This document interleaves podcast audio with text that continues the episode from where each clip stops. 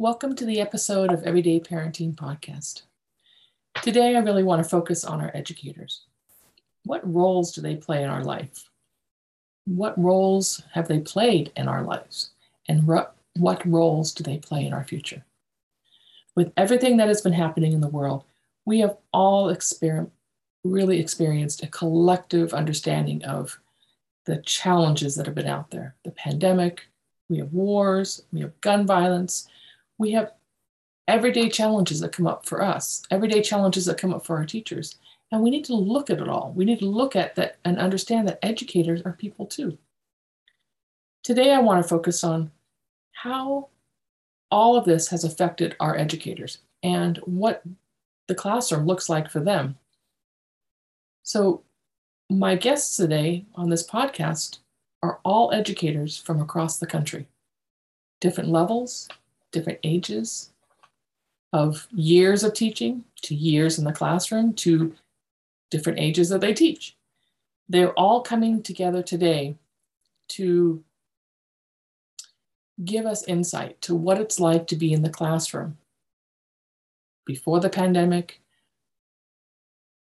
after the pandemic, um, and beyond. Um, looking at all the different pieces, understanding that they have been through everything we've been through, but we've expected them to continue on. We've expected them to drop everything, leave everything, turn on that Zoom or walk into that classroom and be that supportive person to you and to your child. That's a lot. You know, they're not trained to be psychologists. They're not trained to be police officers. They're not trained to be nurses or health technicians. They're trained to be educators. What does that mean? What does that mean for them? That's what I want to hear today. I want to give them a voice. I want to give them a chance to talk about what it's like to be in the classroom with your children and what you can do, hopefully, as parents, to understand that and to know how to work better with our teachers. You know, our educators are frontline workers. They deserve our respect and understanding. Um, what have we done as a collective society to alter, to change, to give them the support they need? What have we done? Let's not assume that educators are doing okay. Let's not assume that they're going to be fine. Think about, think about your role as parents when your child leaves for, for school in the morning, do you automatically assume that your child is going to feel safe? Do you automatically assume that they're going to walk into a classroom and the educator is going to be there and be ready to take on to your take take care of your child for the day? They provide a safe environment, they provide a place for the child to learn. But I think something we've learned over the past few years is that you know, have we watched our children learn from home of really what our role is? What is our role as a, as a parent with a child? What is our role? What do we see our role from our teachers? I think it's been a very interesting observation to see how parents have really kind of come to realize more of who their child is, was, can be. And I see a huge influx of parents um, wanting and seeing things from their child that they never saw before. Their, their teacher over the years might have said, Hey, your child really is struggling with paying attention, or your child is really struggling with um, remembering content and, and being able to, to, to use that information. And we might in the past have said, Oh, they'll figure it out. The teacher will work, educator, they'll work with it, they'll figure it out. But you know what I'm seeing now? Is now that parents have had to really sit down and work with their child one on one, have that relationship with their child, have that time with their child, the parents are now saying, Hey, I get what that educator was telling me. I get what they were trying to tell me. I didn't see it before, but I now have lived it. I now have experienced it. Can you help me? That's what I see. I see a lot of that going on. The educator can never replace or never should replace the role of a parent. And I think that is something that we have truly learned over this last couple years. The educator has a role, a parent has a role, and a child has a role. And each of us have to learn and continue to learn what those roles are. So let's spend some time today listening to these educators, understanding what their role is, helping them un- help us learn what our role is as parents, and understand how we can keep this system going. We all need each other. We've realized that for sure. You know, how can we help? What is our role? Understanding the parent. The parent is an important part of this. You have a job to do. It is not all the teacher's job, not all the educator's job. That's not their job. You are the parent. Get involved as a parent so you know what your responsibilities are, what, what comes with being a parent. Teach your child the role in the classroom and their role with the educator. Teach them what their role is. Teach them what the rules are about being a student and having an educator and a teacher in front of you. We all have to understand that change is inevitable. That's life. Life is full of changes. So we need to support each other. We need to understand that. We need to empower each other. We need to support, we need to support our educators and we have to become more involved.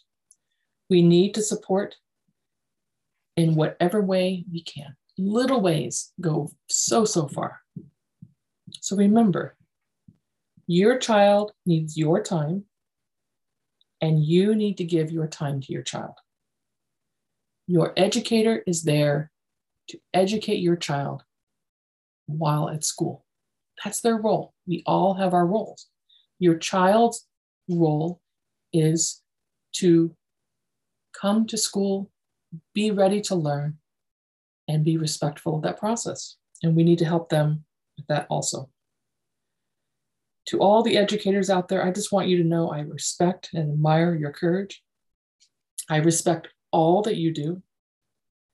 And I encourage our children and our youth and all of society to please do your best to help the educators so they know we are all working together as a support system. So let's listen today to this group of educators that I have brought together to learn from them and to understand what it is like to be in a classroom and what we can do as parents. Let's welcome our educators. All right, welcome to Everyday Parenting Podcast. I have my educators here right in front of me. Uh, we are going to get started right away with our uh, first educator, uh, Brent. Go right ahead. Start with us today. Yeah, well, hey, thanks for having me on. Uh, I'm really interested in this, even though I am retiring, even though this was my last year. I was in the business for 37 years and I was a substitute teacher. I was a junior high teacher. I'm high school teacher is what I finished as. And I really loved seventh grade, really loved that seventh grade vibe. I think that they're really excited, and I love juniors as well. But one thing I want parents to understand is that, yeah, we did come out of a pandemic, but it's always pretty hard sending your kids to us and hoping that we're going to fix them. I think that that's probably the biggest uh, issue a lot of a lot of teachers have is the idea of being the fixer. And we we are educators in the sense that we're we are stair steps, and we get stepped on quite a bit, and the steps have worn away. You know, they are still nice marble steps leading up to whatever, but they get worn and it's the kids that are doing that, which is fine. And what we want parents not to do is to carry the kids up those steps because it just makes the steps a little bit more worn, a little bit more scuffed. And we generally can't get to where we want to have the kids. That's just one of my thoughts. Of yeah, many. yeah. Fred, what, what do you see to be the most um, when, when a parent when you say that a parent is is you know carrying those those kids up those stairs what how do you see that how do you see that play out we've all heard of the helicopter parents and that is a kind of parent um, the pandemic gave us really the lawnmower parent or the bulldozer parent mm. and it's not so much the helicopter which is something that all parents do you want to come in you want to make your presence known you want to get to know your teachers you want the the children to be safe and secure and so forth. And that's expected. Uh, but the bulldozer parent is, you know, to heck with the consequences. I'm going to go in and make sure that my baby has what I think my baby needs, which may or may not be uh, an appropriate uh, need by the parents. And I'm not saying that the parents are wrong. It's just that when kids are away from the parents at school, they're different humans when they're at home with their parents, they're different humans. We do that. We we take on a role that's just uh, advantageous for a setting or whatever. Um, and the kids are able to really express themselves and be different and take risks and whatnot. But the parents limit that in many ways. Or if the kid is spoiled or, or feels that they're the center of the universe, then the parents can bulldoze in or even helicopter in, and it gives the kid license to be over the top. And it takes away from the other kids in the class. And that's, I think, another thing that parents uh, have to realize is that we have 30, 36. I, I had a great small class this year of 22, I think it was. And I was just as happy as I could be to have 22 kids. Oh my God. Yeah. But they were about 30, 34, 33 in that neighborhood. And that's a lot of kids. That's a lot of personalities. Yeah. Yeah. And too many bulldozers, you know, in a construction site like that, uh, just it doesn't get any work done. Yeah. How do the parents normally confront you? How do they come in? How do how do they bulldoze? Is it emails, phone calls, arriving? What do they show up? And What's I, happening? I, you, and I have to tell you, I did not have a lot of bulldozers, mm. me personally. I, and I, maybe it's because I'm an old man. Maybe mm. it was because, you know, hey, that's Mr. Beatty or, or whatever, don't go bug him. I always welcomed it. I my door was always open and I always told everybody, come on in at any time. Yeah, yeah. But I, I just, they would be email, it would be uh, a, a meeting or whatever. And it was generally fairly positive. It was the stories I heard. Uh, La Cañada is a very high performing school, or the school I teach at, La Cañada High School. Mm-hmm. Very high performing, um, high expectations. Parents who are engineers, parents you know work at JPL, parents who are fairly well off and fairly wealthy, and so they rightly want their children to follow in those those footsteps sure. of success. So, sure. Any other educators that are on this right now, would you like to add anything to that concept, to that idea? Yeah, I actually agree a lot with uh, Brent. And I think one of the things I've noticed that I would love for parents to know um, is that it's okay for students to take risks and it's okay for them to fail. Yeah. Um, yeah. And that's something that I talk about at the beginning of the year at back to school night. Um, I tell the parents, like, the first math test they take this year, they might not do that well, but all that is for us is data and it allows us to know where we need to work harder or how we need to study. And, and I think it's all appropriate development. Um, and I definitely, what Brent's saying resonates with my experiences as well, um, just because it does sometimes feel like the parents try to take control. Um, and in the long run, I don't think that helps the students learn what they need to with life skills versus um, academics. So yeah, definitely, definitely. Well, and I and I love that you're talking about life skills there, right? Like we we need to teach kids that it is okay to fail, and we need to help parents understand it's okay to sit on the side and watch your kid fail for a second. We don't we don't need you to bulldoze in and save them every moment that they have a rough spot. Yeah. Yep. That is how we learn. That is how we grow, both as as people, as academics, as scholars, that's what life is about. Yep, definitely, definitely. Yep, that's believe me, I, I run into that at a non-educated. I run into that at the home and everywhere. Just the parents jumping in and wanting to make it better all the time, just with simple little things too. You know, I can't I can't cut my meat. I can't eat. okay, just simple things. yeah. well, I, I remember that as a kid too. I mean, I remember sitting down at the table and not being able to cut my meat. My dad said, "Well, you're going to figure it out." Right. He he showed me how to do it, but then he didn't he didn't hand it hand the fork to me. Yeah. I had to learn how to do that, and I sit there as a parent and as a teacher, and and how do you find that balance? Because I think that sometimes that's the hard part. Yeah, yeah.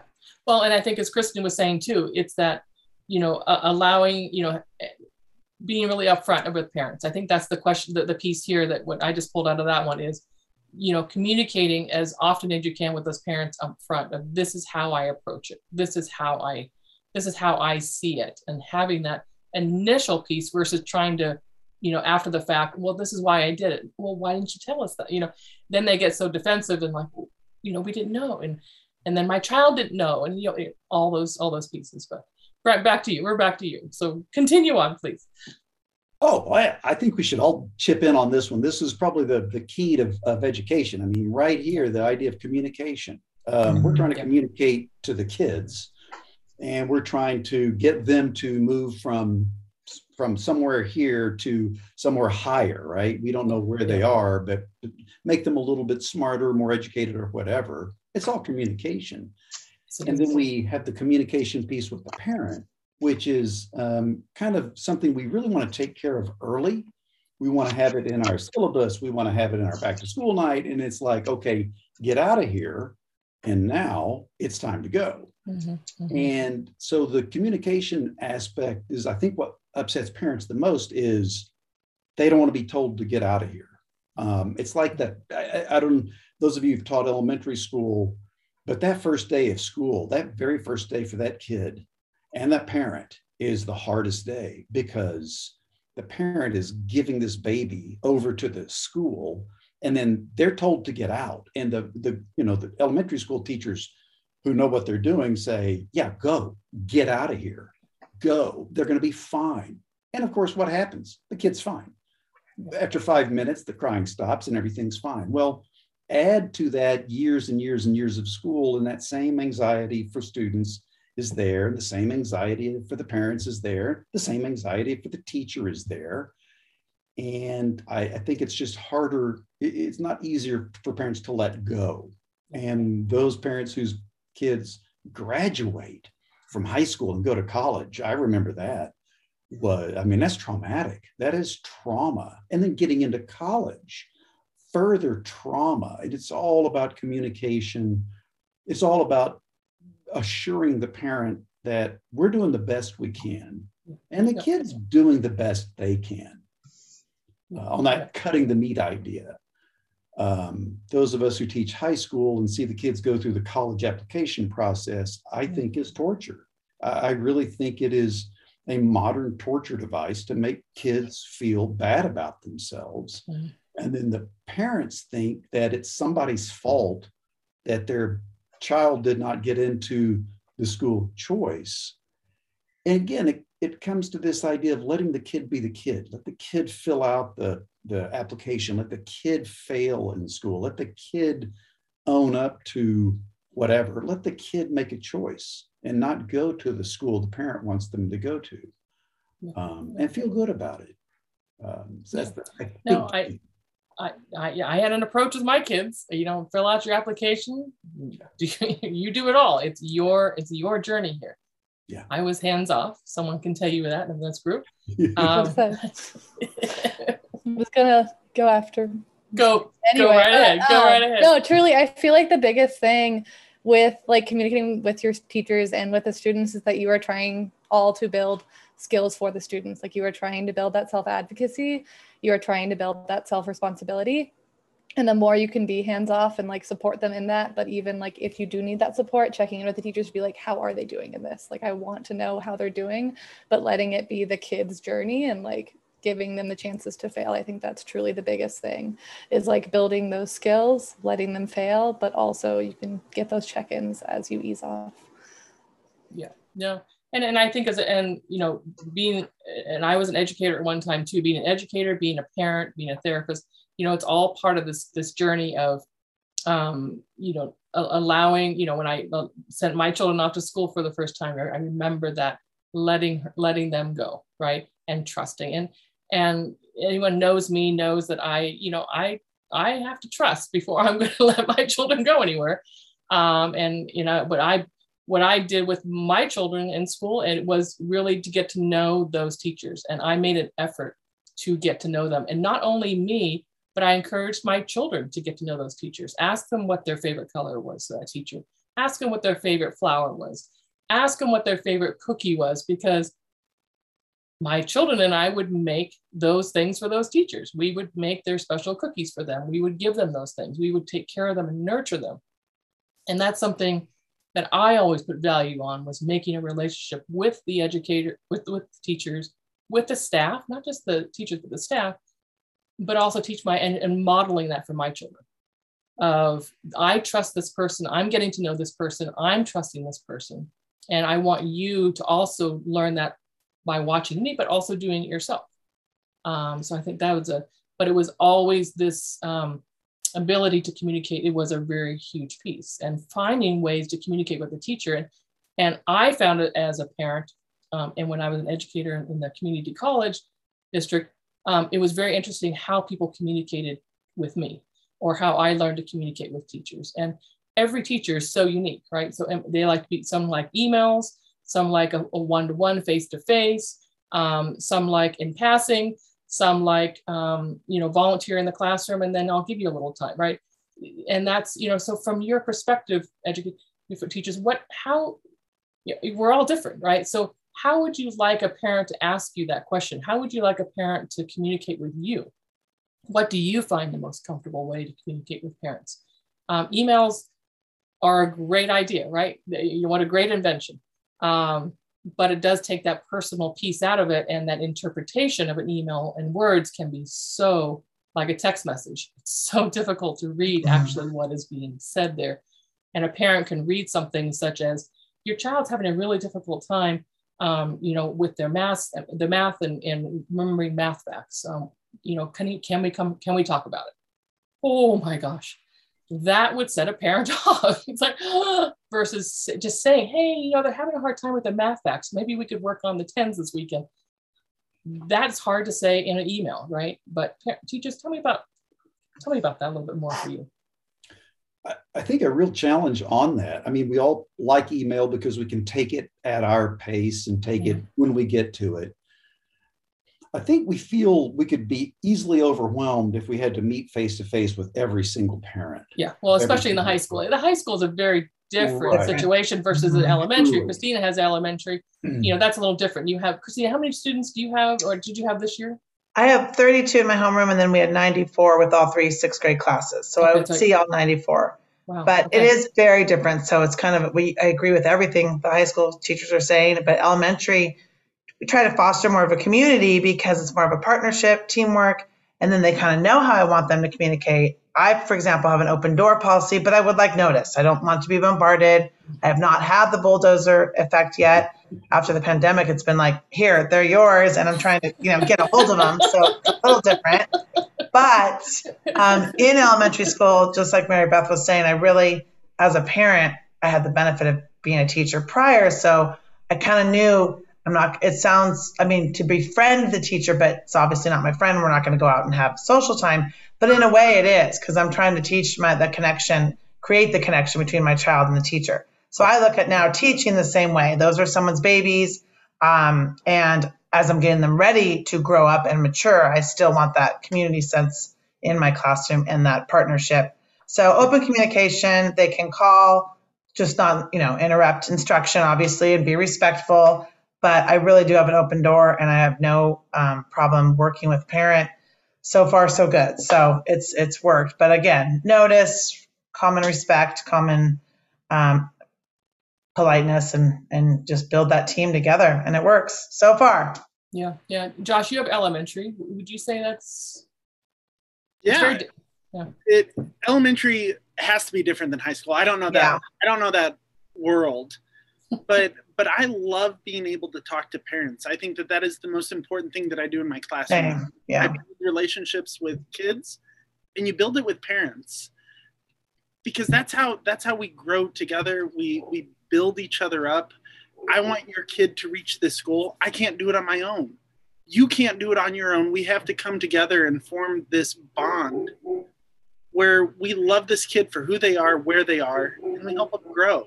And and I think that that happens the most through communication. Yeah, yeah, definitely, definitely. No, and, and I, and I the one thing that I've always I, I, I use this t- this term for my families is you, you got to build bridges between the children's world. You know, mm-hmm. so the bridge between home and school very early on in elementary school, we got to build those bridges, right? So it's that whole thing of you know just one bridge would be knowing your child's your teacher's favorite your, your teacher's favorite cookie, right? Okay, we're going to make some chocolate chip cookies. Take those cookies, right, to your your teacher that's building a bridge between that home and that school right the home and that teacher. And then then that's going to give that child ability to walk in and say i made this for you right? And that communication then starts right? Because we can't just have a child walk in. Josh you want to talk i can see. Well well i don't know i don't know if i need to say like one two three do we are you like i, I don't want my kid to sound like a kiss ass when i say this but but when he walks in and he says like hey what's your what's your coffee and he brings it to you i don't mm. want him to seem like a kiss ass sure that is sure. that is him reaching out to you to get to know you and it might not be coffee it might be what's your favorite color and then he goes and colors you a picture mm. but when we when we start to see our teachers as people i think right. that that's when we start to humanize the educational process yeah. and we start to see teachers teachers aren't on some pedestal that's way up here or as society sees us way down here we yeah, are, yeah. Let's, let's put it there. Let's put it in reality, Josh, because that, that is the reality right now. Yeah. We, we are people that want to be loved just like anybody else, and we yeah. want to love your kid for who they are. Yeah, yeah. No, 100 percent, hundred percent. Yeah. To just like add on to that, I feel like when you're starting that communication, just on both sides, assuming best intent, assuming the parents are coming with like, we want to help our kid, and assuming the teachers are coming there with, we want to help those kids. Like, always just assuming that the best intent is there will make all the communication better throughout the entire year. Right. Don't go in just blazing. Right. Right. Yeah. Yeah. And I, I think, I think, I think, Hannah, you, you've expressed too, you've learned that the hard way, misinterpreting maybe to, you know, you know, of a parent coming to you and you thinking, you know, oh my gosh, they're coming at me. But it actually was a really nice conversation, right? And that's that, you know, I think over time we we we learn to trust that, but you also have to be really alert to that piece too, that we don't always know how it's going to come at us. But know, yeah, very cool. Well, I also think that, and I and I've been, you know, like I say, I've been teaching a long time. Um, but even that that last, you know, my last year, if you see the email, you, are wondering in your mind, okay, is this going to be a bad thing? Mm-hmm. Is this going to be a good thing? And I had all seniors, and they were, you know, under enormous stress. Hannah, you remember that senior, everybody remembers that senior year waiting for that letter. And um, and I'm just I was always kind of a little bit hesitant, not nervous necessarily, but hesitant about okay what am i about to open up here? What's going on here? Mm. um, and it, it, was it was you know, 99% of the time it was pretty anodyne stuff. I mean it wasn't a lot of like really heavy duty what are you doing to our children? I had a couple of those um, and they were anonymous which i thought was kind of strange. We have mm. this anonymous posting that they allowed parents to anonymously say something about a teacher, which I think is a horrible, horrible idea yeah. at any school, any mm-hmm. leadership to, to have an anonymous tip line. Um, and I thought, well, that's that's not that's not right. Hmm. But for the most part, the, the parents are just they're worried. They were worried hmm. about their kids. Hmm. So I do know about that tip line because actually I, I didn't know it was generally for I mean it's for anything, right? Anything at school. Yeah. Cause I knew, I know it did work really well for a situation where a child was being yep. sexually harassed. Absolutely. So this, but for, yeah, for a teacher Drug getting, absolutely. Yeah. Yeah. Yeah. yeah potential yeah. threat. Absolutely. Yeah. Yeah. Interesting. All right. New, Brett, do you have anything more you want to add, or before we head to another introduction of someone else, and maybe? No, let's go. Let's, all right, all right. Who wants to go next? Uh, jump on, and whoever wants to go next. Introduce yourself and a little bit about you. Go. Who's going? I felt like I already introduced myself, but I am Josh Monroe. I teach fifth grade in Omaha, Nebraska. I've been teaching for 10 years now. I, I feel really old. I don't know if you post things on like YouTube and stuff, but I got a no. lot of gray hair going on. I don't know if it's from having three kids or, or 10 years of experience. Um, I'm blessed enough to work at the school that I attended, which is a high poverty school. Um, but I love that about what I do because I get to walk in the shoes, or I walked in the shoes that my students are currently mm. walking, and I I think that that's a really cool experience for me. That is really cool. Josh, tell me tell me a little bit about your your experience growing up as a child. What what was when you when you walk down those halls? What pops into your head? What do you remember? if anybody knows me, they know that I'm going to say the same thing over and over again, and it's Mr. Henry. He was my fourth grade teacher. I remember absolutely nothing that he mm. taught me, but I remember the way he made me feel. And I remember that he played with me at recess, he ate with me at lunch. I remember him teaching me how to play chess, which we can't we can't do that anymore, right? You can't you can't teach a kid how to play chess because you got to get them ready for the state test. I remember I remember things that are about being a person from my from my experience at that school. So yeah. I don't yeah. know. I don't know. I loved I loved school because of the way that it made me feel. Mm. And I, I, think it's really cool that you actually chose to go that route when you're with your with your life too. I think that's uh... so I'm gonna I'm gonna throw out one more cool thing for you because I talked about Mr. Henry. I teach at the school I went to. He is now my teammate. And so we oh, teach oh. together. so it's it's kind of a big circle of life little Lion King there for you. Yeah, no, and I did the same thing. I went back and coached at my high school, and for my coach, that and his name was Mr. Henry, also Bob what? Henry. Oh yeah, yeah. But I my and I ended up marrying a Henry. So there we go. So not the same Henry. I just want to clarify that. Not the same Henry. But I went back and coached a high school basketball, and it was under that same that same piece of he he was that genuine individual who made me. I was a horrible athlete, but it didn't matter. You know, it was just fun. And I fouled out. The story was I fouled out at every game, but he didn't care. He used to yell at me. He thought it was hilarious, but he enjoyed me. But he hired me back to be a coach because I was a genuine individual that he loved being around, and I loved being around him, and it worked, right? And we had a great, great coaching career together. Um, a short one, but it was fun. Um, but it's that same idea, right? That circle of life, going back and doing something and being someone um, that we, yeah, we enjoy. So that's cool. really that's really important. This year, my last year, I taught two children whose parents I taught in the seventh grade back at Eagle Rock. Wow. So wow. and it was a fantastic experience. I I mean, I remember their parents. I and and I spoke with it. It was great, and we have a great picture of me and all of the brothers and sisters. Plus, many of my kids that I taught, seventh grade, are still my dearest friends. I mean, they are mm-hmm. dear, dear friends. I could call them right now and say, hey, what's going on? And they're in the education business. One's the yeah, principal, yeah. Daniel Steiner at Taft High School. I taught his sister. I taught him. I mean, great family. And I think that's important that we make that, like Josh talked about, that yeah. that connection. Uh, I taught with people who taught my wife back at Eagle Rock, which was I mm. thought was also pretty cool. Yeah, yeah. Uh, when I came to La Cañada, I taught with a guy whose uncle I taught with. I mean, it's it's a small world. It's only six miles square. I think the yeah, entire yeah. world. Yeah. Mm-hmm. But when I mentioned earlier before the podcast, I said, you know, Brett and Josh, I, I, I, you know, you two remind me so much of each other, just different generational teaching. But um, Brett Beatty is known for his relationships.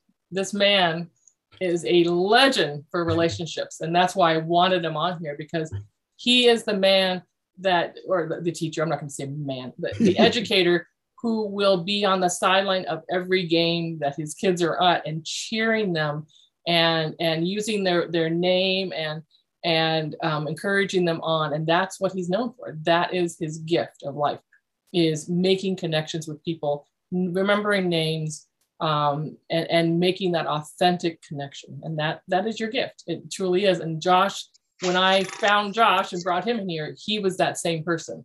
And that's why I wanted you two to be together on this and brought you two here. But it's all about connection. But the question today is how do we connect, right, to kids how do we allow parents to connect right? And how do we teach parents um, to go back and connect? And i think i think i saw a glimpse and you may you saw a glimpse too. It may not have been it might have been a very difficult glimpse because we were all kind of drowning as we saw it happening but um, the glimpse that i saw was i have parents who finally got to know their children. And it was during those that pandemic time there was an absolute glimpse of reconnection. As hard as it was, there were parents who were able to connect with their children, learn to know their children, see what they were challenged with, um, really finally hear. I can't make tell how many times I heard. I've heard my my teachers tell me that my child has a hard time paying attention. I thought it was just because he's a boy and he's sitting in a classroom. Now it's I really get it. I see him struggling sitting here on Zoom. Well, Zoom doesn't help either, but I saw him struggling at home. I saw his classmates on Zoom. They weren't doing what he was doing, right? That comparison in a positive way. But that form of communication, that form of understanding, that form of connecting with their own children was enormous. Did you see that? Did you see parents or parent differently that was going on? And you know, it was, you know, I don't know, Josh, did you end up uh, in Nebraska? Were you on Zoom as long as we were on Zoom out here? I don't know. You know, we're, we're from all different places here. So how long did you teach on Zoom, Josh? We only did fourth quarter. Oh, really? That's oh, wow. it. And then, and then the next of, of what year? Of what? so, so what would that have been? March 13th is when the world shut down. Yeah. Right. We got out of school May that's the only time I had to teach only online. And then when mm. we went hmm. back in August, it wow. was you had the option to be online or in person. And that year I had two online and 20 in person. Really? Okay. So let's Christina, what did you have? Because we we were on Zoom, right? We were Yeah, fully... we were on Zoom that whole after March 13th end of the year. And then we started on Zoom all the way until after spring break in March. Yeah and then it went to the whole, hybrid. Yeah. It was way, yeah, that was the hardest part is seeing the rest of the country have homecoming, have all these things that our kids were getting in, in our bubble here, and that was made it even worse. So yeah, yeah. we were for a long time. Well, and and I, and I want to I want to talk about this too because I, I see families all over the world. So I, I talk about this that you know I I have families in Europe and Scotland and Ireland and Germany, and so I saw it all happen um, before it happened here and they stayed longer. They were in lockdown longer than we were here too. So it was a really strange phenomenon to see it all kind of play out that way. But uh, yeah, interesting, right? Uh, yeah. yeah. Wow. Well, I, I, I, thought that the way that it played out on different parts of the country is super interesting too. Like we're all part of the United States, but Nebraska did it way different than a lot of different places. But we still saw the same things. Like Yes. What you were what you were talking about with kids acting differently online, that one quarter that my kids were online when we came back, it was so much different. It was so different to see them the way that they weren't able to interact with kids. Yes. Yeah. In the I don't want to say socially acceptable, but grade level way that they typically do. And I don't know if anybody else saw that. Yeah.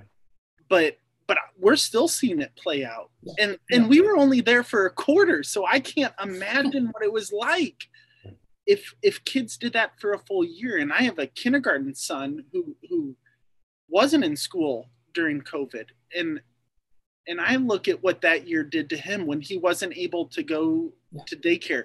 But that was only for a summer for him. Like how yeah. how do we help kids get back to that level of of social ability in-person social ability yeah well and that that is the question that i'm dealing with on a regular and we're all dealing with as professionals but it's but i want to tell you the the the statistic here of, of developmental piece of how long it really could take, and that that is a sad state. It, the, this catch up piece, and I hate to give numbers because it kind of gives us all this, oh my gosh, but it is the truth. It takes you know two and a half, three years to kind of catch back up to what was to a to a chunk that's been missed developmentally. That's how long it takes to kind of bring it back. So, but the the question is, you know, when summer break happens, and I was just dreading when we had, you know, when kids were finally back last summer, and then we had the summer break. It was like we're just getting back on a roll, right? And then we had the summer break. It's like, oh no, oh no, all those kids that I really needed to stay social and, and get involved were now back home on their computers playing games and doing that. But it really is going to come back to the classroom again, which is so difficult. We got to add that social emotional learning, heighten it. And I was telling when I was working with schools and teachers, and school districts, you know, going back into the um, back into the school, you know, back at bringing the children back. I was really working with these teachers on learning, you know, how to not just walk in and say, okay, get your math books out or get your eye ready. you know, let's let's do some group dynamic work. Let's talk. Let's you know have a sharing time to really learn about what you did this weekend or that last night. What was difficult? What was hard? What was happening on the playground? How can we work through that? That's what it's going to take. It's mm. going to take a lot more all the way up. And I see it as volunteering at the high school. That's what I'm doing when I'm walking around with my dog as a volunteer in the campus with my therapy dog. That's what I'm doing. I'm finding those children who are I call I call them the perimeter kids, right? The kids that are kind of on the perimeter that don't quite know how to engage, and they're the ones that are walking my dog and bringing my dog in with me, and and and um, I let them hold the leash while people come because if you see me on campus, there's a like I, I'm I'm a, I'm a person and a dog, but there's like a, a swarm that kind of follows me around the campus, and I bring that kid along with me and have the you know, kid with me, and I say, hey, can you answer the questions because I answer these questions all the time. You know, what's the dog's name? How old is he? What tricks does he do? And so I have that child take on that role. But that's what it's going to take. It's going to take all of us finding, and not just you as educators, but it could be the library staff, it could be the office staff, the counselors. Our school is blessed to have a wellness center, you know, at the school, which is doing so much um, for our, our, our, children. I know, uh, Christina, where your daughter graduated, you know, they just created a wellness center also. Yes, they did. Mm-hmm. Such a blessing in so many ways um, because we're providing, we're taking this burden off the regular counselors who are doing the academic piece, and now we have full-time therapists on staff which is so necessary um, to have that check-in. But um, yeah, but yeah, so Josh, the, yeah, the answer is we have to be able to then not just at school do it, but we have to educate the parents. It isn't just about you and the children. It's about now let's bring in more education for parents because that's what I'm saying when I go back to I saw parents connecting with their children and we need to continue that. And Christina's right. It was like drop your kid off. They're at school yes yeah go. they were so happy and, and, happy. and now and now we're just connected again because now they're putting it back on the educators. Take them you got them they're all yours again. That was a big mistake and i had several school districts i say don't let that happen. Keep the parents involved. Keep the parents in the loop. How do we do that? That's that's and then it was hard because after the pandemic, when they were back on campus, it was so shut down. You know, they still didn't have visitors allowed, and yes, and for COVID parents reasons. And so, yes, parents. So they still couldn't come back wholeheartedly. So they were still more like, okay, they're yours. I can't go on campus, and so yeah. it finally got norm- normal just this last spring, and you know everything was kind of back to parents coming and events, and yeah. so it's yeah. getting. It, I think it can only get better if we keep at this rate, at this normalcy. Well, Yes, and then, then you know once again, I I today this morning Wednesday morning is my New York my New York morning. I do a lot of my my East Coast clients, and they're still in school, and oh. they're still going. They have a couple more wow. weeks. But this morning, I can't tell you how many phone calls I got of I had had cancellations because COVID is rampant again. The kids are all starting summer, ending their school year. COVID is rampant, and it's it's hitting really hard again um, on the East Coast. So knowing that, see, here's the ripple. Europe, it came to the East Coast, and now it's going to come here. It's coming, guys. It's coming. Here we go. Um, and Josh, you're next because Omaha is That's going to hit our Denver folks. right down the line. It, it, truly, it truly has been that way. It really has been. but yeah, I think a, a rule of thumb that teachers figured out, well, maybe not Josh because he had his kids back. And Josh, you're so lucky. I'm so jealous. Definitely. That you got him back. But we had those crazy days of hybrid. But the rule of thumb is the kids are behind two years socially. Yeah. Our ninth graders are seventh graders. Yes. Yes. Our 11th yes. Graders, yes. I mean, and ninth grade is the single hardest year, especially for boys, yeah. nationwide, probably worldwide because of that developmental stage of where they are. I mean, yeah. one foot's bigger than the other. They got an eyeball that's like on the top of their head. their their hair's growing. One ear's looping down to their shoulder. You know, boys are just in trauma in the ninth grade. They got sent home and they never quote grew up. No. At least in the schools that shut down. Yeah. And then you said two years to overcome. Yeah. That means a lot of these young men and girls too. Yeah are going to be developmentally yes insufficient if you i don't want to say that that's yes but but heading into but heading into college and that's yes. the other problem yes. And, yes. and that and that's the pattern we're seeing I, i'm seeing a huge influx of 13 year olds right if you think about 13 year olds what they who they were right they were in elementary school and then they jumped literally jumped over junior high huge mm-hmm. developmental moments right mm-hmm. and went right into high school holy moly yeah. right and I don't know the answer. I I think I don't know the answer to that. I don't know how to overcome that. Uh, well, it, it's yeah. There's no there's no magic wand, and that is the problem. But it but it but it's not going to be all of you, and that's that's what I want the world to know. It can't be all of you. It cannot be put on you. We've got to bring the parents back into the system again, as they were during that pandemic, because they have to be educated on how to do it. Katie, do you want to talk? Yeah, I was just gonna say, I think um, something that Christina said that resonated with me was like, not only did the students gain disconnection, so did our families. Yeah. And I think like as we aim to help re-enroll families into schools, it's a part of our responsibility as a school. And I'm, you know, speaking as a school leader, that like it's our responsibility to rebuild the connections between parents. Um, I think something I've observed in the past year and a half of this just like disconnection is that the stories that parents tell themselves, right? They're only living in their experience yeah. is becoming truth. And sometimes that truth is not quite the reality of a situation, just based on, you know, a, a middle school student is going to explain their day through a certain, you know, pair of glasses versus the way that like their teacher may or or even their parent may experience it. And so I think there is a level of re-engagement that parents also need in supporting their students in reconnecting and rebuilding skills that our, our parents in a lot of ways need that as well. Hundred percent, hundred percent. And I, you know, I think the piece we have to look at too is how can we change? I know the policy with high school and you know, even college, you know, is disengage parents, disengage parents, which we talked about at the beginning, right? We got to let our kids grow. We can't hold them up the steps, but Mm-hmm. We need the parents on campus a little bit more, especially in our older grades right now, to redo some of that and, and re-educate. And, and I need the parents to see that their child is very similar to the other children that are in their class because they see what they want to see.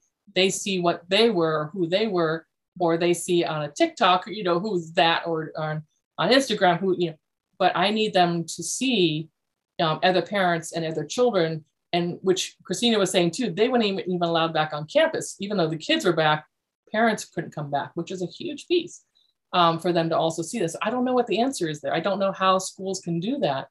Um, it, it's it's a very difficult situation, but we have parents and children who both need to develop. Mm-hmm. Right. I mean, I think back to when I was your child in school, and like when I'm thinking back, I feel like what you did instead of disengaging from this like from the experience was not like you just engaged more in the school community rather than in like my experience. Like you mm-hmm. for like had us be a part of the we had like work bees at our school where we would go. Oh work bees yes. we didn't have a janitorial staff so like we would go every month and like do this large all of the communities coming to help. But like i had such an investment in the school and in the community even though I knew that you weren't going to be like over my head the entire time while I was doing my schoolwork. Like mm I knew that you cared about the school and the community that I was building there, even though I wasn't necessarily like you weren't forcing me to do a certain thing in my sure. academics. Sure, no. And so I think like that could be the answer is truly like um, like pushing families to be a part of the community and so that means like helping in like the seventh grade classroom even if they're kids in ninth grade like being invested in the community part of it yeah truly truly. And, and that and you saw that. You saw that growing up and you saw that but that worked because i was invested i was getting to know other children too right? Not just your class and not just you but other children different, different levels different parents. And yeah that truly worked. Yeah. Right. And it's, I think, uh, going back to what I was saying, how it is different in elementary, it's just as important in high school, middle school, and high school. I mean, I want to hear back from my kids' high school teachers, or, or they do. I want to know that they're hearing back, or um, and definitely supporting all the community events. Uh, my kids weren't on the football team, but I went to every game, you know, because I did want to see all those other kids. So parents need to know that it doesn't just stop. Yes, we're trying to raise them and be independent and push them out of the nest, but you still need to stand like you were just saying, Hannah, actually from the background, like from the back and watching the other events and continuing that communication and partnership because definitely important in high school as well. Yeah, yeah, no, and and I think in college, I was blessed to have college, my kids. Yeah, I would. My kids went locally, and I was blessed to be able to be part of that world as well. Yeah, um, which I enjoyed as a parent, as you can, you know, if any parent would. But um, yeah, but but once again, not as engaged as I, you know, Right. There wasn't a lot of opportunities unless you right. unless you give a lot of money. right. Give us money. give us more money. well, I think Mary Beth also the I mean I think the uh, the elementary model is great. You have the room mother or the room parent and so forth. I remember when my kids were in pre-K, we were you know we had to serve a certain amount of time in the class, which was great it was easy because my wife was also a pre-K teacher. Uh, mm-hmm. that was pretty cool. But um, high school teachers aren't ready. I don't think for that. I don't think a high. I think there's a built-in bias, mm-hmm. and I'll be. I'm guilty of that. Of hey, this is my domain. Get mm-hmm. out of here. Mm-hmm. And what you're suggesting is we need to we need to open it up and have more involvement, more engagement and I think the high school kid is not ready for that either, frankly. I think the high school kid would be absolutely devastated if their parent came in on a regular basis. no, no, um, I, I, I, don't I think that. Yeah, yeah, no, I don't, I don't want to do that. But, but I just think a high school teacher needs to return an email as equally as a fifth oh, grade totally. teacher needs to. Oh, That's oh, totally. I totally. don't. I would never walk in that classroom. I never even wanted to teach in that classroom. But I just think it needs to kind of stay consistent. Where hey, just and I think high school teachers should get gifts. Like I still think on superficial levels like that it needs to be the same, similar. But no, I would never assume you, you want to volunteer. No. But, but Brett, Brett, Brett, what Christina, yeah, but what Christina was saying too is, you know, her kid children just graduated from high school, and she was in she was in the you know she went to the football games even though her children didn't play football. Yeah. Right. But her but her child was there, probably in the stands with her friends. I went to football games with my child, yeah. You know, they didn't play football, but I was there. Yeah. Right. The, That's the level, not in the personal space. Right. I agree yeah. with you completely there, Brent. Now. But I think you're right, Christina. I, I think teachers have to realize when they get an email, you yeah. jump on it that moment. You can't, if those things pile up, the parent's going to automatically just say, oh, well, that teacher doesn't care. Yeah, it's going to go down a negative spiral. And of course, oh, the teacher has a life, but I just was so flabbergasted by some high school teachers where all of a sudden it was just like just no communication. I don't think that needs to be the case, even though they're different levels of ages. So I totally agree. Totally yeah. agree. But but again, okay, so let's let's look at the time of a teacher, right? I'm looking at Kristen because mm-hmm. you know, where do you find time? High school, elementary. I look at you know Hannah. I look at Chris. Where do you find time to answer emails? And that's I have a hard time answering emails. Yeah. I'm not even a teacher. You know, it's tough it's tough and you know that so th- this is where I, I, I asked the question within you know looking at the system right the system of schools principals um katie katie you're you're you're our representative here you're the one you know where you know what can we change on that level where can we add in take away add in give something to educators so they have time to do that um, and make that time and make it a priority and and communicate that through the system of the school that this is something we have put great priority on. Once again, it's that we've got to look at the whole system. What's lacking here? What what you know? I don't you know something to think about. So I'm deeply appreciative that we have a 24 hour response promise around email in particular. Mm. So it provides teachers with an opportunity to say, like, hey, I'm getting these emails. Those are really important. And I have a window of 24 hours to mm. respond. And then, you know, I think asking to say, like, hey, I need to have a quick conversation with a parent, like leaning on team can be really helpful, whether that's like a teacher messaging me and saying, hey, can you pop into my classroom for independent practice? like if I'm available, I'm going to be there to support our teachers for family engagement. But I think as much as email is a very useful tool, it's also probably the least urgent um, just in the world of school. And so yeah, I think yeah. I, I always am thankful for that 24 hour rule for myself. I was a teacher in my school building um, and loved it then as well. Um, and that's something that we're very clear about with our families is if this is something urgent, call the office um, find like send a note in the child's planner versus an email because we are very stuck to a 24 hour response rate. Um, and I think that helps teachers just like some teachers are still like, I got an email, I have to respond right now. Mm-hmm. Um, and I think oftentimes that's when tone can be uh, can be misread or mistakes can be made, or you know we can accidentally pour a little bit of fuel onto a like baby spark. Um, and so I think sometimes leveraging 24 hours can be really helpful for yeah, yeah. our teachers and for parents too. Yeah. I also think the great thing about our school is that we have the advisory system set up because we have a system where it's like we have 18 kids that we are responsible for as like a teacher even in a different subject area and so parents have that that go-to person so like if they have an issue with the math teacher they can still come to me and i can reach out to the math teacher and like get the response that's like helpful to the families yeah, and, and it's just such a useful tool. And you had that. Oh, uh, well, Kristen, uh, you're going to have that next year going back to eighth grade, where the seventh and eighth grade does have those small school type settings, which I I think in high school might be a good thing to bring for back for a while and create that advisory board for the high school. The same idea, but you know that like the seventh, eighth have those small school with all the teachers, the math, science, history, all collaborate together on a group of kids and are, are attentive to those kids. So I don't mm. something to think, kind of think about too. Well, and I like I like that 24 hour policy. Like that gives us a chance to be a person, right? Like if, yeah. if we are heated in that moment, that gives us a chance to calm down because I know that this year I had a, a parent lash out at me. I was not in a place to have a good conversation because I wanted to lay my mind down. but if you if you have that time to to think about and articulate what you want to say then you're able to build the communication. You're able to build that relationship instead of tearing down bridges right? Yeah yeah yeah. Yeah so i think i think that is a great i you know katie that's a great policy. I think that's something we can definitely take away from this. And maybe maybe having that communication if it's not a system communication maybe just an individual teacher saying that say hey this is uh, this is kind of what i'm going to stick to but uh, yeah. Mary, Mary Beth, for also for parents, I, you know, if we kind of had the, hey, write an email or whatever, but then don't send it. Yeah. Yeah. Until you've reread it. Yeah. Yeah. Because I've I've read emails before I've gone to bed, which by the way, huge mistake. Just yeah. don't do it. just don't. And and it just, you know, I, I'm a horrible sleeper anyway. So oh God. Yeah. But I had one of those and I went to bed. I was steaming. I mean, I was just already at a boil. Woke up the next morning. I wake up early and I read it again and I realized, oh, okay, okay, all right.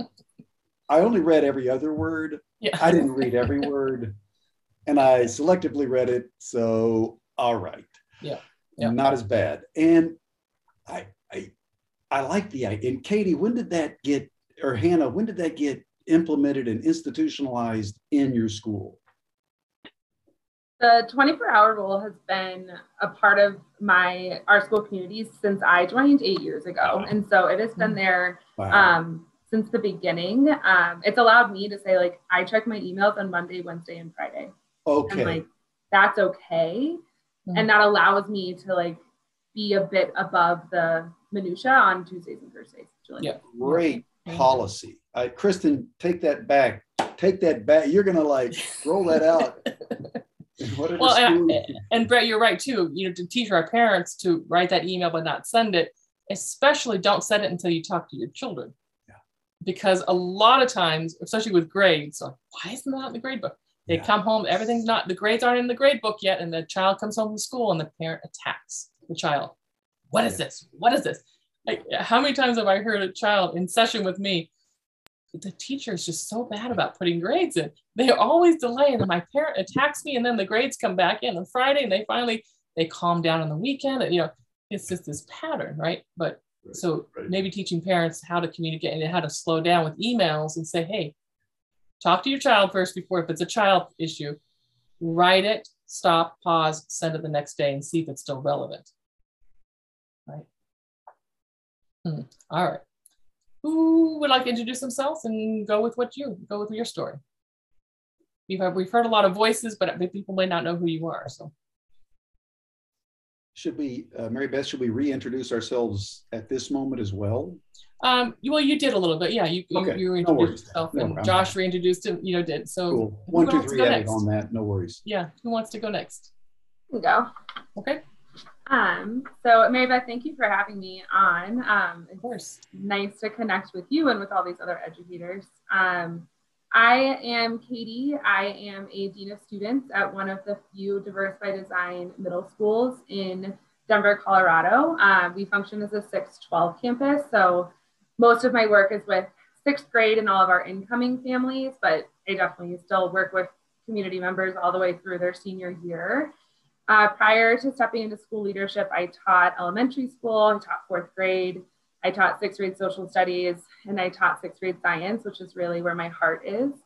Um, yeah, that's that's who I am, and I think, you know, I'm in a unique role where I work with families in a very proactive way, but very often a very reactive way, um, as kind of the leader for culture and discipline. Um, and I just, I'm really, I love working with families, even in the most challenging components of schooling and education. And I think I always ask families, you know, at the start of the year to, to like partner with us, even in a secondary setting, to celebrate and share joy, to work with us as we work to navigate support and accountability with their students. I think that's something that has been kind of challenging um, year to year. It's just helping families understand that like you can't have all support and no accountability and you can't have all accountability and no support. And so working together to find what that unique balance is both for the family and for the students like respectively. And then I, I think a big component that we've talked a lot about is around communication and trust. Um, hannah spoke earlier to this of like we hope that our families are assuming our best intent and we have to remember to assume the family's best intent in communication with and about their children. Mm. I think all of that work, all of those hopes and those partnerships is deeply grounded in mutual respect. Um, I think remembering that being a teacher is a profession, it is not like a sole identity, right? Every yeah. single person involved in this conversation works and has has a role that's yeah. incredibly powerful but is also a human and, and should be treated as a human first. Um, yeah. yeah. With, with, with your own pieces that coming into that day, right? Coming in, you know, if you just look at the pandemic piece of, you know, you were asked to, you know, put aside, as we all did, we all had to kind of put aside, but, but working as an educator, you, you know, you had all your stressors. Josh, you had three young children, right, during that time. Um, you know, Christina, you had children in school. Um, you know, it, it, you know, it's just you had to kind of put all that there and then and then turn on and be a full-time caretaker um, in a very different setting too which um, you know we forget that they're they're you are human. I'm sitting here looking at, at humans um, and humans come with a lot of things a lot of stressors finances um, you know financial pieces. Um, I, I you know during the pandemic i was dealing a lot with death. I was dealing with students who were dying uh, grandparents who were dying, educators who were dying.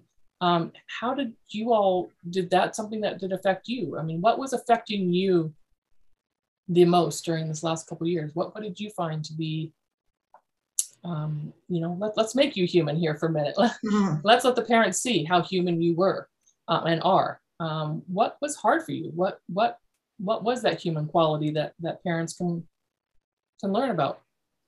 you as educators? I don't want to go personal, personal, but you know what? It's it was tough. It was tough. It is tough. It is still tough. We are dealing with a lot more and a different way. Um, you know, I, as, as I introduced, you know, we have we have wars we're dealing with, and I have, um, you know, parents and children from many different cultures and and and across the world, and we have gun violence. I, am going to bring it in here. I have to bring it in here. It is, it is a real problem and something we do. I would like to talk about a little bit about, um, you know, uh, I know Josh would like to talk about this, um, but you know, what are we going to do? What does it look like from your perspective? So I'm going to open that up and maybe see what you want to talk about.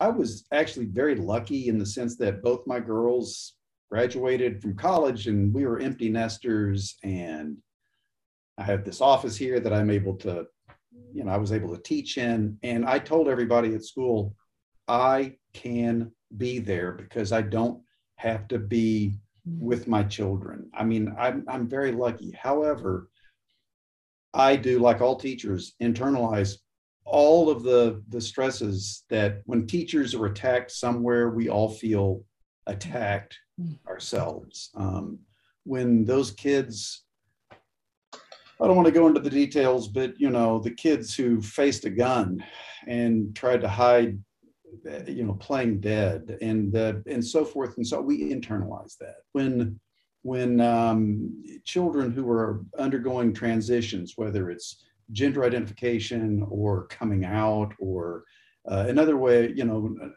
struggling in many ways with their themselves I internalize that. I, you know, identify with that. And um, so that, so I'm gonna have to, I'm gonna have to, you know, beg off and say that I was struggling because, frankly speaking, I was pretty lucky um, from a financial. I mean, I'm 10 minutes away from school too, so yeah. that's just, I, I, you know, knock on wood.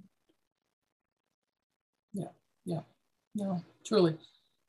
Thank you. I, I, I sit in a place where I I have a big social media platform and and I sit there when when COVID started, um, I made videos for fun. And and they were just to get kids to come to a Zoom meeting so that they would be on class. And that time was hard having three kids and my kids learned to adapt. My my own children learned to adapt. Hey, we're gonna go drop this book off to Sophia so that she has a book to read. My kids didn't know any better. And and now we're in a different place where things are getting back to normal and America's going back to normal. And and school shootings are becoming a thing again. And that for me, sitting here is really hard. And I might cry, and if I do, I apologize, but I, I, I, I don't want us to go back to where we were because we, America was great and we were on this mountaintop and we got taken off. I don't want us to go back to the same mountain because where we're at now, we can see we weren't great and we mm-hmm. have to make changes for our kids to keep them safe. Yeah. Yeah. Yeah. And that's yeah. heartbreaking because we all, all of us here love kids but it can't it can't just be the seven of us here talking we have to have people share what is great in education let's share that and what sucks yeah. And let's yeah. share it that's that's what we're doing right that's right yeah. we're, we're in a teacher shortage a huge exodus of teachers and we're doing nothing to change it our our school district is so amazing so amazing and what we're doing to get teachers into education is we're saying we'll pay you a thousand dollars to student teach. Sweet. What does that do once you graduate? What does that do to keep you in the job? What does that do to keep you safe? What does that do to keep your kids safe? And we got to start talking about those issues. How do we how do we address the bigger issues? And I don't have all the answers. I'm not going to pretend like I do. Yeah. But I'm also not going to stay silent about it anymore. So I know I sit there with this big platform on social media, but I, I I've learned that is not who I am. That platform I've been blessed with, and I am going to speak out on things that I believe in, and I believe in gun reform, and I believe in protecting our kids, and yeah. we're not doing it. No, no, we're not. We're not. And I, I, that's how I, that's how I found Josh. I, I found Josh on that platform, and I'll admit that's where I found him, and I wanted him here. I wanted him here for that reason. I reached out because he has a voice, and the voice needs to be heard, and he has found a platform that is working um, and and it, it is it's it's it's destroying you on some level josh because i see your pain and i feel your pain but your pain is so important for the world to see. All of you. That's why i'm having you on today. I really want the world people to understand what it's like for you what it is like for you to be in that classroom and see this play out and know that the system around you is not supporting you it isn't. And it's it's it's tragic. It is tragic. And it was tragic during the pandemic. It was tragic before the pandemic. It's tragic. And so yeah what are the answers? What well, are I feel kind of I feel kind of guilty. And Josh to your point about the exodus of teachers I swear I mean it just weighed on me. And I thought god you know I don't want anybody to think I'm running out of here that I was chased out. Um, but I don't know if you've you know, you go to the store and you've got your sell by date on food and then you have your use by date. So I, am at the sell by date and I want to, you know, have some life before I get to the, you know, to the use by. And, and it, it, it makes me feel guilty though. I mean, Josh and everybody and, and Kristen, Han, everybody who's in the classroom is the best job in the world. I, I just loved every single good and bad and indifferent minute. And, but it's over. You know what I mean? I mean, I'm, when you teach the kids of the kids you taught, I don't want to be like a teacher I taught with at Eagle Rock who a girl walked up and said, Hey, you taught my grandmother. Yeah. She turned in her retirement papers that that year. I, am not gonna, I, I don't think I have that much. Yeah. I've got enough in my heart. Well, I yeah. just don't know if I have enough everywhere else. You know well, what I mean? And that's something too to recognize when you're done, when you're, you know, maybe you should not take it too far. So I sounds like you deserve your time. You've done your your time, and I don't think you should feel guilty one bit. Go travel the world. if, as long as we can. I, I, I, get you. I understand, and I appreciate that. But it doesn't make me. It doesn't make right. me. You know what I mean? I well, let, let, let, can, can I give you my observation? And I've had, I, like I said, once again, I've had the blessing of knowing this man. And I he had my children, um, and I've watched him and watched him with so many other people. And um, when I told Kristen I was having him on, he's like, she's like, yes, you cover. but the reason we all say that, and what I saw when you came back after the pandemic, you were not the same person. Yeah. You, your fire was smothered. Yeah. And I'm not saying you weren't a bad teacher, but you're right. You knew, you know, you know that the teaching world that you're in right now is not who you were or what you desired or who you are as a human being. And it was really difficult for you and very, so if for you to lose your flame during that time, imagine, and I'm not, I don't want to compare you to the kids, but I, we need to because that's how they feel too. But I want to focus on you. And I saw the difference. Yeah. And so when you said you were retiring, I was not surprised. I was like, you know what? It's not the world for him right now. This is not what he, you know, uh, you know, yeah, your flame, your flame got smothered. You did. And, and I think it was back going back to that whole piece of you were the cheerleader who was at, involved with everything and every child, and that opportunity was not there for you. And that just it's that's heartbreaking. I mean, to me, um, I mean, I, I still felt I had a lot in the classroom. You know, I mean, I I gave everything all the way to the you know last day. The kids yeah. didn't like it because you know we had assignments and all that. Yeah. Uh, and they kept saying, "Hey, what did what are they going to do? Fire you?" And I was like, "What kind of attitude is that? I mean, that's a horrible attitude." Um, yeah. But you're right. It it it was a much more difficult um, transition. It really was. Yeah. Yeah yeah but you know what right and this is this is you know as christina was saying too you know it's so good to know when you need to not move on or just to, it's so mm-hmm. good to know that you know what i need this transition in my life i need and you need to go find where your flame is again and you need to get fuel back for you and that's okay and that's yeah. okay yeah that's okay yeah. I'll but, know in August when school starts back. I'll know. Yeah. Yeah. Right now it's summer vacation. So yeah. yeah. Well, and, and that's why I wanted to grab you all now in June. We're recording this in June. It's not coming out to August, but I needed to grab you all now while you were still in school mode because once that summer mode, I know that summer mode, when it hits in, Christina's right on the verge of going there. She's like hours from going to summer mode. I can see it. She's there.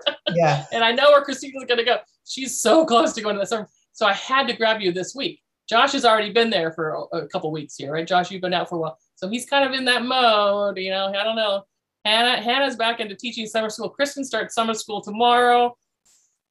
Yeah, so you're kind of sliding back into it a little bit, but uh, yeah. But uh, yeah, what? Tell me, tell me a little bit more. Who else wants to talk a little bit about who they are? What, you know? Yeah, what? How how do we solve this? How do we? What do we do? What do we do, teachers? What are your thoughts? I'll say again, I don't have any answers, but I think that we need to uh, we need to turn to Brent here and tell like why why was he in the profession for so long, and we need Brent to keep talking, right? Like like teachers like Brent need to tell their story about why they were teachers for so long because statistics show you're only going to be a teacher for about five years and then you're going to go do something else where you make a ton more money so how do we keep how do we keep great teachers in this profession, passionate teachers? Because I don't think people leave because they're like, oh, I don't like kids anymore. Right. They leave for outside of the box reasons that we can't predict. Yeah. Like yeah. how well, I think it's important to look at who we have right now. So I'm going to ask the question to each one of you. Christina, why are you teaching? Why am I teaching? I, I I like it. There's so many things I like about it. I just felt to be I like the kids, of course. I like the curriculum. I like my classroom environment is one of my favorite. My organization, I feel like I'm really my strong suit is almost my organizational skills and I like I see needs for, you know, the youth to need that. So just kind of all the above. I think it's a great career as a second income, as a mother. I feel fortunate that I didn't teach with littles, but I think it would, have, you know, it is I it's it was definitely easier going back in with older kids, but I think it was manageable as a as a dual income situation. So yeah, and I, I think that's and, big, and I was on my fortunate to be on my kids' same schedule, so that's huge. So there's so many things. Yeah. Doesn't always happen that way with same school district, but just so many perks like that. But yeah. I like it. Kristen, why do you teach? Well, I'll be really honest with you. Um, so well, just, well, be honest because your well, story is actually really interesting of why how you got into this whole teaching. Yeah, yes. Right, right. So I just finished my second year of teaching. So if you do the math, um, I started during COVID. Oh wow! Um, so I have only experienced virtual, hybrid, and then this past year, whatever we want to call that. Um, so that is that is my entire teaching experience. Um, going off of just Brent's amazing career, one of the things that keeps me teaching, because I'm not sure right now how to answer why I teach, just because I don't really, I don't really know what the last two years were. Um, it's people like Brent who have been supportive and have been like a cheerleader. Like he talks about bringing plates of cookies. He literally walked into a math department meeting and handed me a plate of cookies for no reason. And I was like, how are there such nice people in the world? Um, but I really think that it's the people that have come before us that can kind of lead the way. And I think for Brent, he's leaving a legacy here of just really, really impactful experiences and and people who talk about him. And it's just it's just really amazing to um, experience those types of people and to want to kind of follow their path and um, there are moments where i'm not sure why i'm teaching. Because uh-huh. i'm like this is not it. This is not what i thought it was going to be. Um, what, what, what did you what did you think it was going to be? Well i mean i didn't think i would start my very first year of teaching on a computer. In a pandemic yeah. Yeah, yeah right? that was the hardest. Um, yeah. So i think especially because of the pandemic, there's been this disconnect as a community. Um, and even with teachers supporting other teachers, like I feel as though that wasn't super present when we were all at home because we were all dealing with things and we were all so tired of Zoom and like technology, and that was our only method of communication. Um, I just think that part of how we rebuild is that community building aspect um, yeah. with the parents, with other teachers, with students, just all of it. Yeah, yeah. Well, it's, it's funny when I asked Kristen to be on this, she says, why? why? Why would you? And do you know what I wrote? Do you remember what I wrote, said to you? No. I said, because you're, you are loved. Your students love you. And I, I need, I need to share that type, you know, the same thing with Mr. Beatty, you know, it, your students love you and they love Mr. Beatty.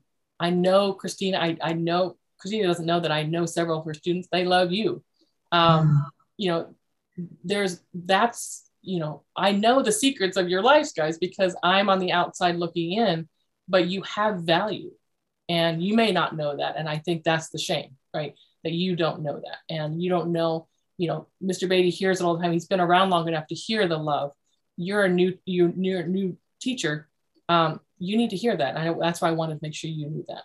That that's why I invited you here, not because I know you, because of because you are as loved as Mr. Beatty, in that same you're in that same category and i think that's important for you to know that and i think that's what mr beatty was trying to tell you by bringing you cookies that you are loved and we all have to we i think we need to do that more we need to tell people yes hannah why are you teaching so many reasons. Um, I mean, I've wanted to be a teacher since I was five years old. I think mm-hmm. truly because, like, but because I grew up school this, all the time. Yes. Oh yes, my yes. sister is sick of it. Um, but no, like truly, like I grew up with my mother who like valued teachers so much. So I saw her looking to those people and being like, oh wow, these are like amazing people, and this is who I should value. But then as I like got closer and like actually thought about my career, I wanted to build community. Like I am a music teacher. I grew up in marching band and band and like seeing how much community matters to people and how much education can provide that community was always really important to me and then meeting so many teachers including mr beatty who like just loved this job so much that made me feel like wow like this is a career that you can love and care for. And looking back at all those teachers like they just had a care for students and this profession that made me feel like okay this is something i would like really like to commit my life to. Y- yes hannah but be honest you you as everybody in this room and everybody has said oh my gosh i don't know if i can survive financially you know, Christina oh, said, yeah, 100%. it's a great second income. It's a great second income. Mm-hmm. But you know, how do you survive financially? How how do we make it work? Um, it's tough. And Hannah, you've said that many times. Like, am I going to be able to do this? Right. So it's tough. It's a tough one. Josh, are you dual yeah, income? No, Josh, are, are you? Um, I make some money off social media now. Yeah. But yeah, it's tough. I mean, tough. before before that, yeah, I was. I I did driver's ed, so I taught driver's ed six days a week. oh God. Yeah, yeah, no, so when true. Talk, yeah, when you talk about the financial problems that teachers face, like people are like, "Well, you only work ten months of the year." No, we don't, because we do professional development during the summer, yeah. and we have about I, I don't know how it is for anybody else, but our sick days, I've got one day that I can say, don't ask me questions about, and the rest I have to provide doctor notes for. Mm. That that's not vacation. Like my vacation is the same as any other business person can have.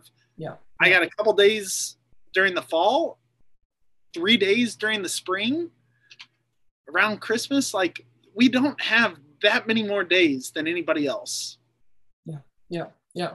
No, I. Plus, it's it's a 24 hour, you know, 24 hour, seven day a week, 365 day a week, a year job. I mean, it's I'm always I'm still thinking, wow, I'm going to do this and that, and right. And the bell the bell rings, and what do you do? You yeah. go to a kid's game, yeah. right? Uh-huh. Like, it's not it's not a nine to five job. Right. It right. is way more than that. Yeah. Right. Yep. Yep. Yep. Yep. Who who did, who hasn't spoken yet? Katie, why did you choose education? Why did you? Uh, similar to Hannah, I knew I wanted to be a teacher really young. It, it was cemented in my like teens when I was coaching horseback riding. I became a teacher and studied education in college because I just like love being around kids. um, there's just so much joy in seeing the light bulb turn on in a child's brain. Um, I grew up with a brother who's neurodivergent, and so you know, watching him struggle at school when I just didn't have the same challenges, um, I was really interested to understand how education was different, how his experience was different than mine. And so I decided to, to do education and never looked back. Um, I loved and I got a chance to teach for about five weeks this year um, to support a teacher. And um, when she was on leave and had just a blast. And, you know, I certainly don't know that I'm fully have a door closed to teaching. Um, but I, it's truly one of the most humble and privileged professions that exists. Mm-hmm. Very cool. Very cool. Anyone else want to share that topic, that idea? Josh, did you share what why you? I mean, a little bit. You kind of gave us a little bit of that. Yeah, I feel it was I, your childhood. It was your childhood. I feel like I shared mine when I first started talking. I yeah. listened to uh, Hal Bowman though, and he said, when you forget what your why is, just start very basic. Why are you doing what you do? Well, I signed a contract. Why did you sign that contract? I needed money. Why did you need that money? Well, I went to college, and you go all the way back until you get to the very most basic thing that you can say where there is no, well, why? And it always, always, for every teacher, goes back to the way that somebody made you feel. Yeah. Yeah. And so I, like I said earlier, I go back to Mr. Henry. I love that guy. He made me, he made me realize what it meant to be loved outside of my mom and dad. Yep. Yep. Yep. Yep. Yep. That's that is the basis right there. Right. That is the basis. We're we're going to conclude here very soon. I know I'm really we're going long here, but um, can you can we all just talk real briefly because this is a hot topic and and I don't want Josh to cry about it but I but I but I he is passionate about it and I, and I want to know what your thoughts are I really do I want parents to know what your thoughts are um, what do we do to keep you safe at school what do we do to keep educators safe at school what do we do to keep kids safe what what do you what, what do we do what do we do guys what what are your thoughts because we all have thoughts on this one I can tell you a not do, and that is uh, arming teachers is perhaps the dumbest, most asinine idea. Katie I've snapping. Katie, what does that mean, Katie? Does that mean yes? I mean, understand. Agree, agree. Yeah. I can't. I can't. I remember my first gun that I got when I grew up, and it was the happiest day of my life. And and I remember learning how to shoot guns and growing up in a gun culture in Texas. I get it um, I know what guns are, how to use them, and so forth and so on.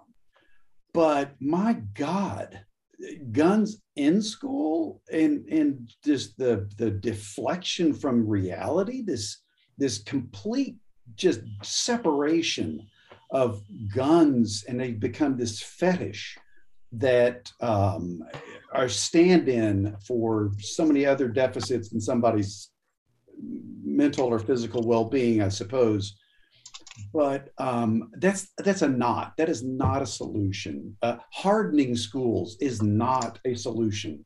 Um, the door instead is my God, what garbage! Uh, it was a door left ajar. What what absolute nonsense. Um, and then the you know just even saying, well, mental health. What the hell does that mean? Mental. That doesn't answer anything.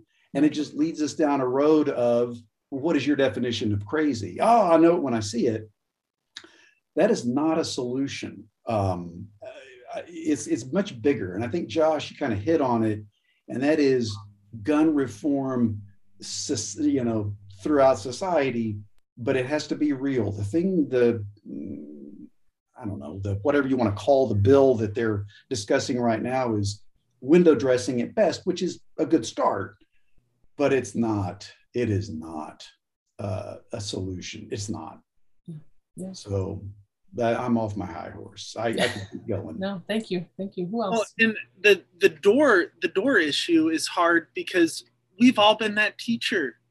Yeah. we have all opened that door to get some fresh air to go out for a walk to do blank yeah stop putting the blame on teachers this is not a teacher issue it's not a school issue This is a societal issue that needs Congress to make real changes for us. And arming teachers, like you said, is asinine. Yeah. We cannot do that because what are they willing to do? Then it goes back on teachers. Then it's the teacher's fault when for not for teacher, not for not stopping the yeah for not stop yeah right yep. when the teacher yep. doesn't go and engage because we're not trained to do that. But now it's your fault because you had a gun and you didn't do that. Yeah. Yeah. Well, uh, somebody yeah. else has to speak because I'll, I'll, I'll just go off.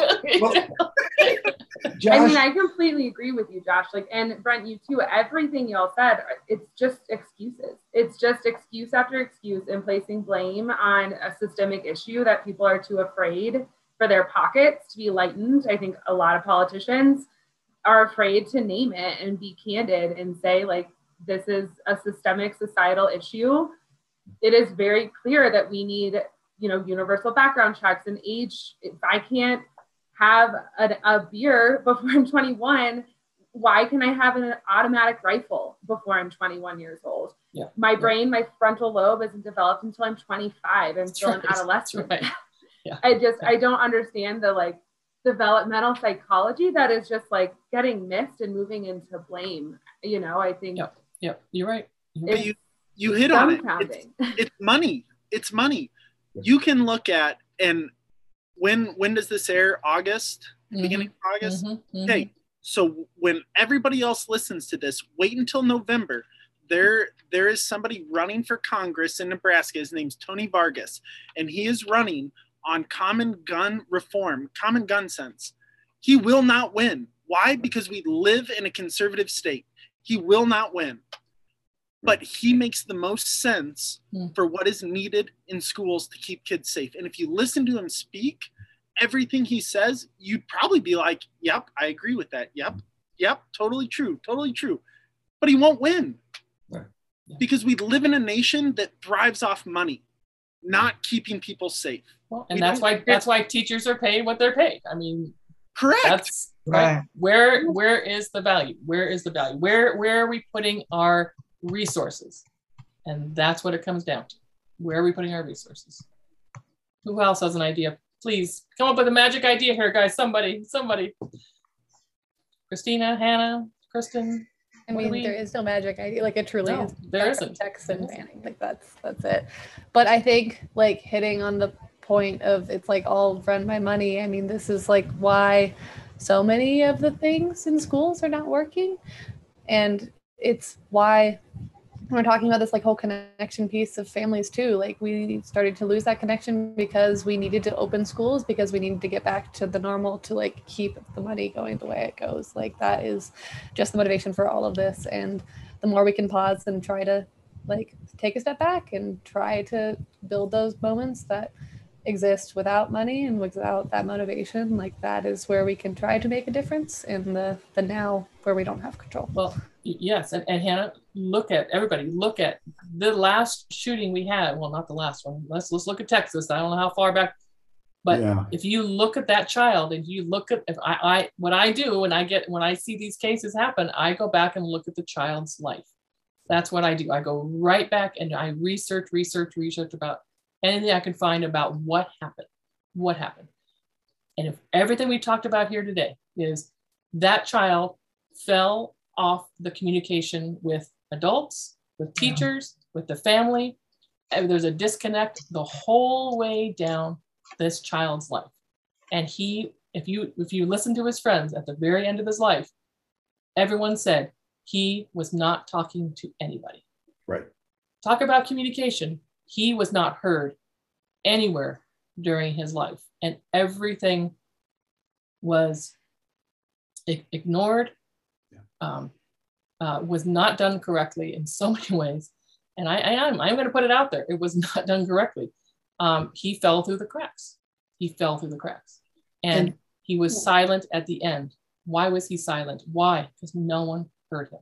And to that point, it kind of goes along with what Josh was saying about, you know, blaming the teachers.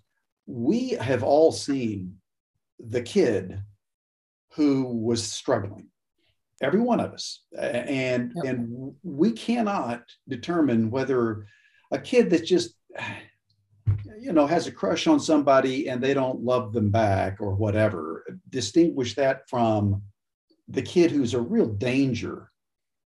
We we aren't capable of making that judgment uh, in the short time as a high school teacher, junior high.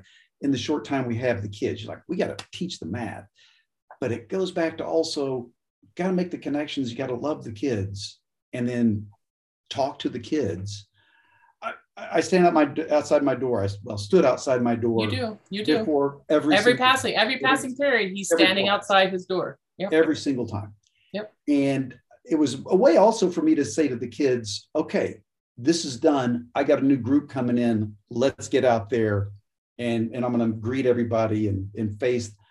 And even in that small amount of time, there is connection made. But I don't know that I could have prevented uh, that. I no, I no, I, I don't. It isn't. It isn't just the education. It really it isn't. But it's but it's the combination of everything. The parents, yeah, the education, the community, yeah. Right? It was every. It's everything, and that's what we forget. Again, I'm going to remind you all. It's not just you, and I don't want you to take this on. It isn't just you, and if you anything you take away, I want you to hear that it isn't. You're you you are alone, but you shouldn't be alone. Right. Right. And that's the problem. And that's the problem. You we you are alone and you shouldn't be alone in this process of teaching, of educating. As parents, shouldn't be alone. Right. right? We just shouldn't. So, any last words as we close out? Because it is we're, we're going on uh, two hours here. So I'm going to be I, in trouble with my producer on this one, guys. I, I, want to thank you, Mary Beth. I, have got a I've got a split, and everybody on the, the call. I just really really enjoyed this. And Kristen, I'm going to be around a little bit next next year, helping out. I'm going to be helping out Sarah in in the handoff on AP Gov and the new guys coming into my classroom. So I'm going to. I can't say bye. You know what I mean? I can't say goodbye. I know. I know. Uh, Thank goodness. I love it. I love it too much but, but um, different yeah. way.